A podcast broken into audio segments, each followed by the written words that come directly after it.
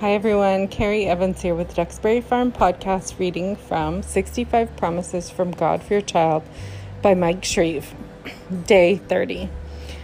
Doing well. Deuteronomy 4:39 through 40 says, "Therefore know this day and consider it in your heart that the Lord himself is God in heaven above and on earth beneath. There is no other. You shall therefore keep his statutes and his commandments, which I command you today, that it may go well with you and with your children after you, and that you may prolong your days in the land which the Lord your God is giving you for all of time." In Second Kings 4, we read about a notable woman in Shunem who reverenced God. She offered the prophet Elijah a room in her home, and God rewarded her with a miracle. Though childless, she conceived and bore a son. Later on, the child fell in the field crying, "My head," and it actually says, my head," and died shortly after. The Shunammite woman rushed to find the prophet, expecting God to use him to restore her child. Gehazi, I can't pronounce these words, Gehazi, Elijah's servant, encountered the woman first and asked, "Is it well with you? Is it well with the child?"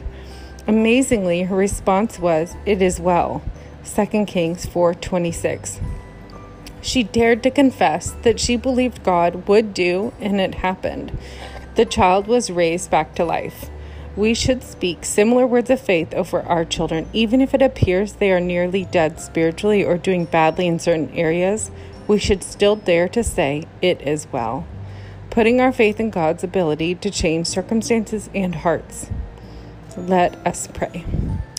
Lord, I confess that you are God in heaven and on earth, and I seek to obey your commandments.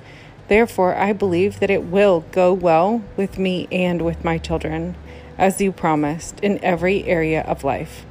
I believe this so completely that even in challenging or difficult times in my child's life, I dare to confess by faith, "It is well."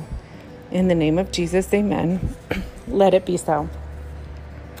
So I did my own research. I'd actually never heard this story or read it.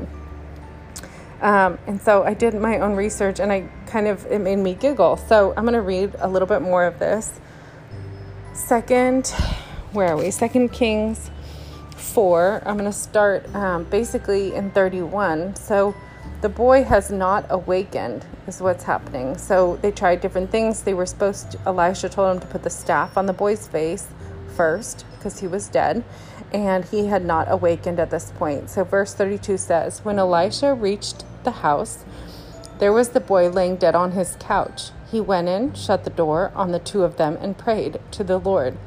Then he got out of the bed and lay on the boy, mouth to mouth, eyes to eyes, hands to hands. As he stretched himself out on him, the boy's body grew warm. Elisha turned back and walked back and forth in the room, and then got on the bed and stretched out on him once more. The boy sneezed 7 times and opened his eyes." Okay, let's just stop right there. I kid you not, it says the boy sneezed 7 times and opened his eyes. This whole scenario and whole situation is so bizarre to me. Stretching yourself out on top of somebody, mouth to mouth. If I saw a man do that to my son, I mean, granted at that point, he's probably really desperate, but mouth to mouth, eyes to eyes, hands to hands, and then the boy sneezes 7 times and opens his eyes. I would have thought they were nuts. And then to try and retell that story, So anyways, I just was confused and giggling and thinking this is so silly. But at the same time, it made me realize that God can do anything. He can use anything. That it doesn't have to be in our narrow-minded box of what's appropriate and what's okay. And this is how it's going to look. And we're going to go to the doctor and we're going to get 2 pills. And then we're going to walk home and you're going to be better. And, you know, everything that we're sort of used to. But the idea that even when it doesn't look pretty, it doesn't look normal, nothing's going right, that we can still say it is well, and putting our faith in God's ability to change circumstances and hearts, even when it seems totally impossible, is really sort of what I wanted to impress upon everyone. So I pray that even if it's a 7-time sneeze, that heals your children or that heals your spouse, that you would just feel so much joy in knowing that the Lord has whatever the issue might be, and He is going to he's in the business of changing hearts and fixing things. That's what I like to tell the kids. Anyways, have a good day.